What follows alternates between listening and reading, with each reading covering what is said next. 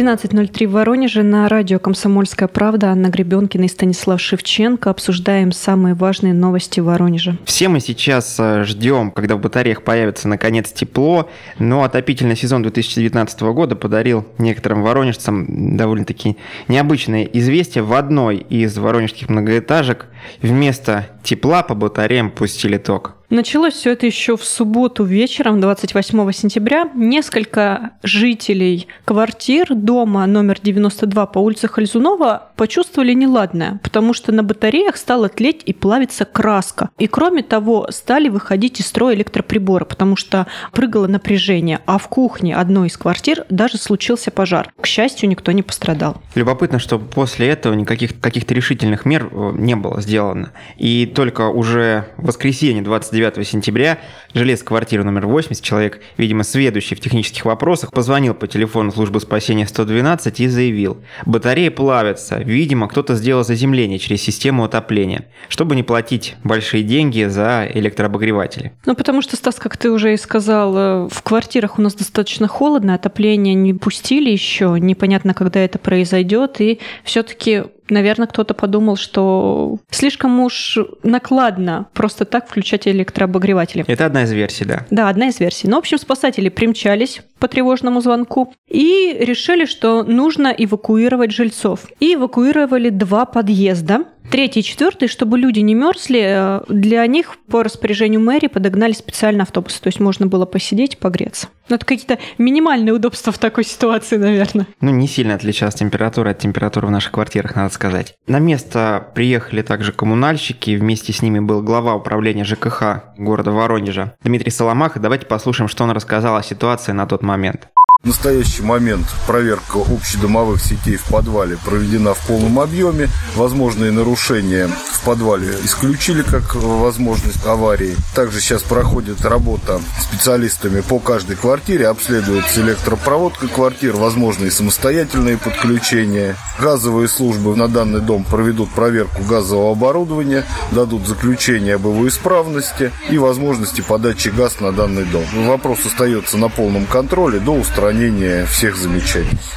Итак, пошли проверки по всем стоякам и системе электроснабжения. Выясняли, действительно ли кто-то из жильцов заземлил счетчик, или это все-таки проблема в домовых сетях, виновником которым стала управляющая компания? Стас, ну вот если администрация хотя бы какую-то вариативность предлагала, то как раз вот в этой управляющей компании, которая обслуживает дом, а это УК-мастер, они придерживаются версии, что во всем виноват какой-то жадный жилец. Действительно, винят собственников одной или нескольких квартир, говорят все про ту же схему заземления на батарее и говорят о том, что разряд в таком случае действительно может идти в соседние квартиры. Но также добавляют, что сети дома, они не рассчитаны на большое число электроприборов, которые люди стали использовать с наступлением холодов. Вот нагрузка идет из-за этого колоссальная, и сети просто не выдерживают. Спасти положение может замена коммуникаций на более современные, но это возможно только в рамках капремонта, а его на минуточку запланировали только на 2025 год.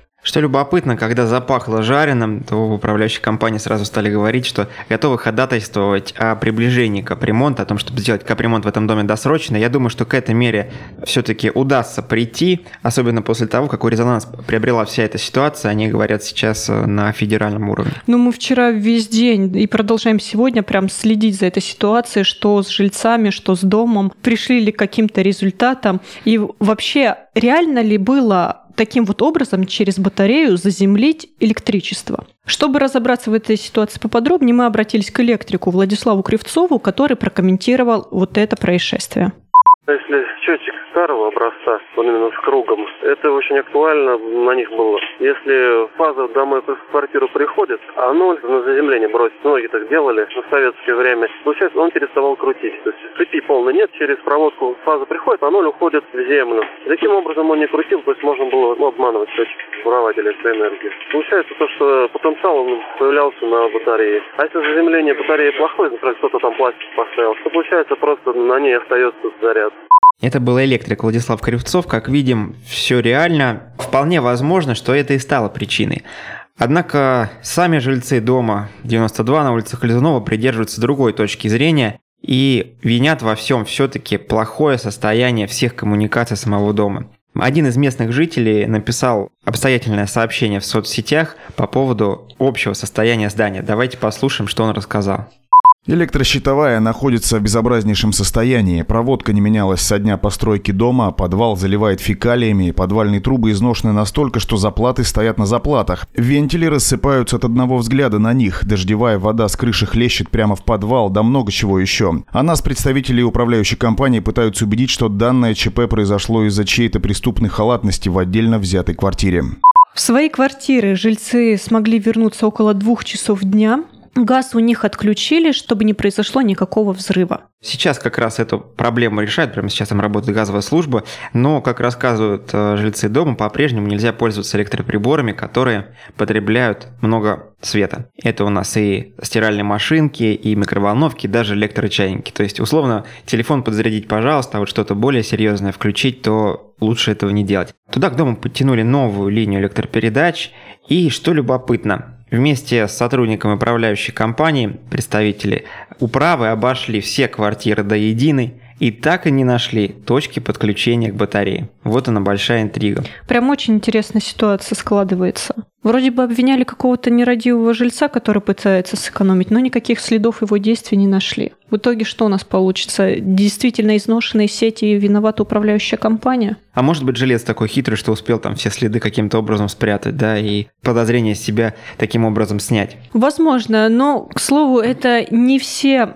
если можно так сказать, скандалы, которые были связаны с этим домом, потому что вчера где-то в середине дня появилось такое очень громкое сообщение, что в доме, где неожиданно стали плавиться батареи, умер человек. Сразу же представляется, что он либо коснулся этой батареи, находящейся под током, да, его там сильным ударом отшвырнуло, либо он задохнулся какой-то гарри. В общем, рисуется картина апокалиптически об этом доме. Правоохранители пояснили, что смерть пенсионера никак не связана с вот этим ЧП, что мужчина умер от воспаления легких. Конечно, условно можно эту смерть связать э, с и состоянием коммунальных сетей, и с тем, что по-прежнему нет тепла в наших домах, как еще появилось воспаление легких, как его лечить э, в достаточно прохладной квартире. Но это уже будет притянуто за уши, конечно. В общем, что нам остается вместе с жителями этого дома следить за развитием событий, надеяться, что больше подобных ЧП в нашем городе не произойдет и что газ скоро вернется в квартиры жильцов дома номер 92 по улице Хальзунова.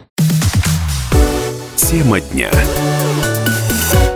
Еще одна скандальная тема. Жителей Воронежского села Чертовицы напугала вырубка дубовой рощи. На нескольких участках парка санатория Медзержинского находится памятник природы Дикастер.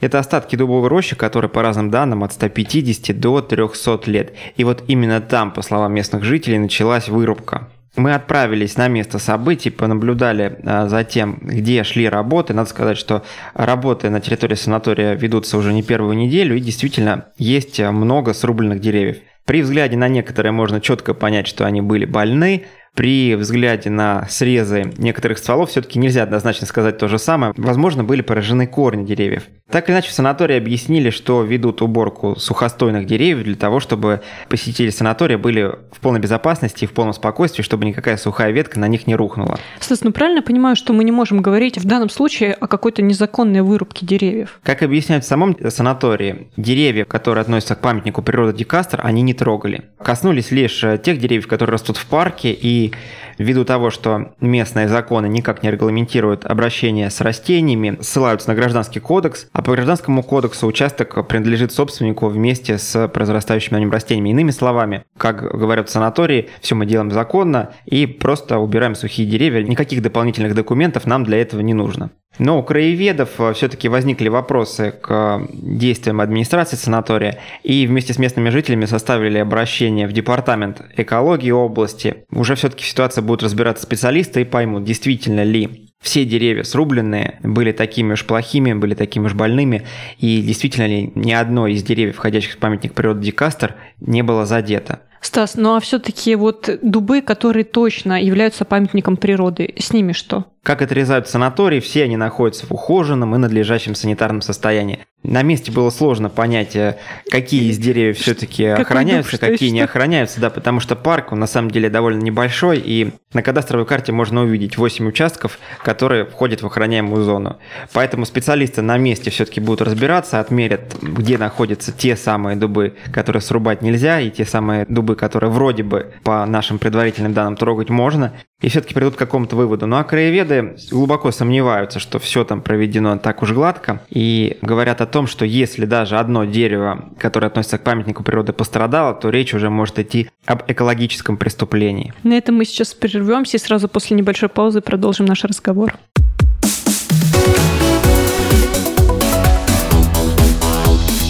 Тема дня.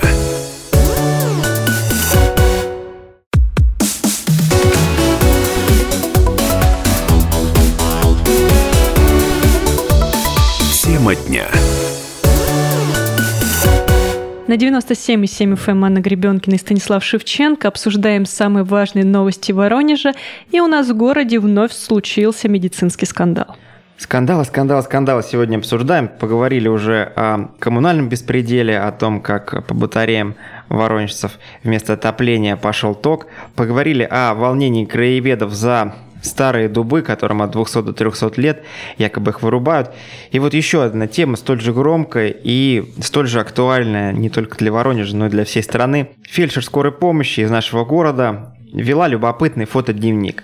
Наверное, многие люди представители каких-то необычных профессий ведут свой профиль Инстаграм, зацикливая его как раз на своей работе. Да, вот там сегодня я съездил в командировку туда-то, сегодня мы устраняли какую-то проблему вот в этом месте, да, и так далее, и так далее. Но когда это делает э, фельдшер скорой помощи, важно, чтобы в объектив не попадали ни лица пациентов, ни их травмы. Вот этот вот принцип был жестко нарушен нашей сегодняшней героиней. Ну, потому что целая серия снимков с открытыми ранами, с различными тяжелыми травмами пациентов э, публиковались в соцсетях и снабжались еще подписями в духе «Мясные продукты производства улица Шишкова, чуть-чуть вкусняшки на ночь» или «Когда на ребенка неудачно упал шкаф». Я думаю, если бы кто-то из нас стал героем такого поста или кто-то из наших близких, то негодованию не было бы предела. Тут, конечно, надо вспомнить, что существует э, необходимо любому медику цинизм да, по отношению к вот всем этим ситуациям, потому что если воспринимать э, боль каждого пациента как свою личную боль, то никакой нервной системы, никакого сердца не хватит, да, то есть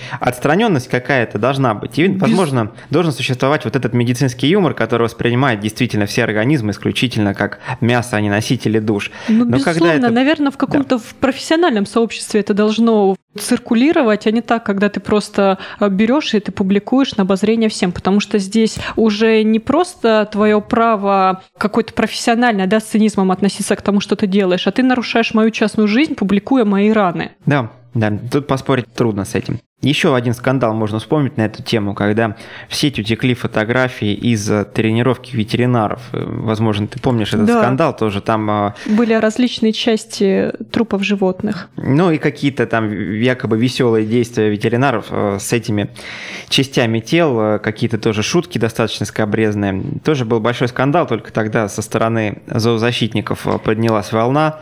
И тоже ставился вопрос о том, уместно ли врачу так себя вести. Врачу, который потом этих животных животных лечит, который им помогает, да, а тут он вот с какими-то частями тела играет. Ну, в любом случае, после того, как журналисты обратили внимание на снимки в профиле этой девушки, она принесла публично свои извинения. Давайте послушаем. В моей работе была допущена огромная ошибка. Были выставлены личные данные пациентов и некорректные кадры социальной службы Инстаграм. Дорожу очень своей работой, люблю работой. Приношу извинения огромные всем пользователям, которые могли наблюдать эти кадры, которые, может быть, увидели свои кадры какие-то. Будет все удалено из социальных сетей, будет все исправлено, и впредь такого больше не повторится. Ситуацию прокомментировали также в областном департаменте здравоохранения. Там назвали действия медработника неприемлемыми ни с этической, ни с профессиональной, ни с общечеловеческой точки зрения. Сказали, что считают недопустимым размещение в публичном пространстве такой вот информации. И пообещали, что сотрудник будет привлечен к юридической ответственности. Вот последнее подтвердил также руководитель станции скорой медицинской помощи Сергей Рожков. Давайте его послушаем. Попавшая информация в средства массовой информации, а также опубликованная в Инстаграм нашим сотрудникам, она, конечно, чрезвычайно негативно отражается на работе станции скорой помощи в том числе. Сотрудник нарушил этические нормы, и мы будем разбирать эту ситуацию. Сотрудник по результатам нашей проверки и разбора будет наказан. Надо отметить, что после того, как э, фотография самой девушки разлетелась по СМИ, по соцсетям, поднялась настоящая волна травли в ее адрес. И даже у нас на сайте все комментарии, которые есть под э, этой информацией, они содержат достаточно грубое высказывание в адрес этой девушки. Конечно, э, ее поведение достойно всяческого осуждения, но когда... Ну, понятно, ну, как-то скатываться уже не нужно совсем в крайность. Да, да, потому что была какая-то глупость, да, а в ответ на глупость почему-то рождается ненависть. Да, очень сильная агрессия. И действительно, мне жалко сейчас эту девушку, потому что какая-то нереальная волна негатива на нее рушится. Насколько я знаю, она сейчас удалила все профили в соцсетях, но пока продолжается служебная проверка, насколько я понимаю, она от работы еще не отстранена, да, и продолжает заниматься своими прямыми обязанностями. Ну и на работе, наверное, атмосфера не совсем совсем благоприятно для того, чтобы выполнять свои обязанности. Ну а профильное ведомство отреагировало так, как, наверное, и должно было. Что еще они да. могли сказать? Виноваты, будем исправляться. Еще подчеркнули, что каждого медработника, который к ним устраивается, проверяют а, с психологической точки зрения, да, то есть устраивают различные тесты, убеждаются в его адекватности, чтобы число таких вот историй было все-таки меньше. Тема дня другим новостям о Воронеже, теперь уже автомобильным. Житель города Воронежа накопил штрафов ГИБДД на 800 тысяч рублей. Как же он, наверное, старался, да? Как же много нарушений он допустил. И что любопытно, оплачивать все эти штрафы мужчина не спешил. Из-за этого 31-летний мужчина попал в поле зрения судебных приставов, у них накопилось уже 20 исполнительных производств по его адресу, и начали думать, что же с ним все-таки делать, как с него эту сумму взыскать. Приставы отыскали БМВ, на котором передвигался нарушитель, и арестовали машину. Но эвакуировать ее не стали, а оставили должнику на ответственное хранение. Но затем что-то пошло не так, потому что мужчина спрятал машину от приставов и продолжил э, на ней ездить. В некоторых случаях, когда накладывается арест на машину, все-таки допускается, чтобы человек, под чью ответственность э, остается автомобиль, мог на нем дальше передвигаться. Да? То есть э, сам этот факт нарушением, возможно, не является.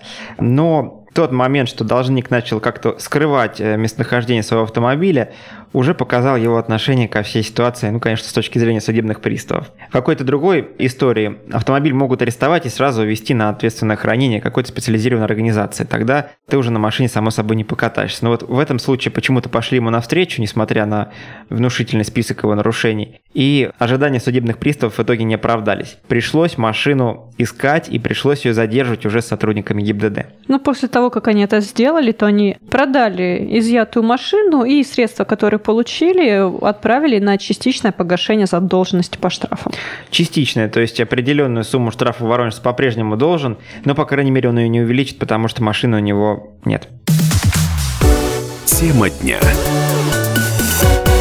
Еще одна важная тема. Новая улица Воронежа получила имя юного героя. Эта улица расположена в Подгорном, берет она начало рядом с домом 3 на улице Преображенской и огибает кадастровый квартал, который, как я понял, до сих пор не застроен. Да? То есть там сейчас э, улица находится буквально на пустом месте, отталкивается от одного дома и приходит к другому. Так вот, она получила имя Славы Алексеева. В 1942 году 14-летний пионер стал сыном полка, и в районе Чернавского моста он встретил взвод младшего лейтенанта Арефьева и попросил остаться солдатами. Парень, который к тому моменту закончил 7 классов, помогал военным занимать выгодные позиции. Его знание города пригодилось на тот момент не раз. И так, во время перехода солдат из района Схи на левый берег, Слава указал брод через реку Воронеж. По некоторым данным, Слава как раз погиб в боях за Воронеж, но сегодня краеведы нашли его родственников и смогли восстановить историю. Оказалось, что после боев за Воронеж война занесла юношу в Сталинград, а далее во Львов. Все это время он поддерживал связь с родными, писал им письма. Ну и как раз из Западной Украины пришло сообщение о том, что Слава Алексеев все-таки не стал. Он погиб в бою в 1944 году. Еще одна история, связанная с Великой Отечественной войной. На минувших выходных в Воронеже рядом с отелем Бенефит Плаза, что находится в северном микрорайоне, рыли траншею, и во время вот этих работ нашли останки двух красноармейцев. Собственно говоря, когда рабочие увидели кости, сразу обратились в службу 112. Э, спасатели, в свою очередь, позвонили поисковикам объединения «Дон». Те прибыли на место, изучили останки, нашли не только кости, но и части формы. По ним, кстати, удалось понять, что это все-таки красноармейцы, и э, нашли один медальон. То есть одного из военнослужащих получится опознать, а вот э, личность второго, наверное, установить будет трудно. Лежали они в одном захоронении.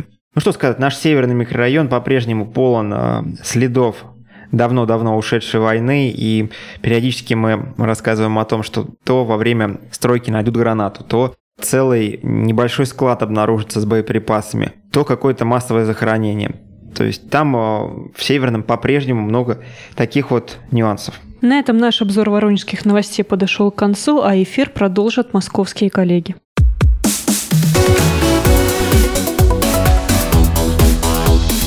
Тема дня.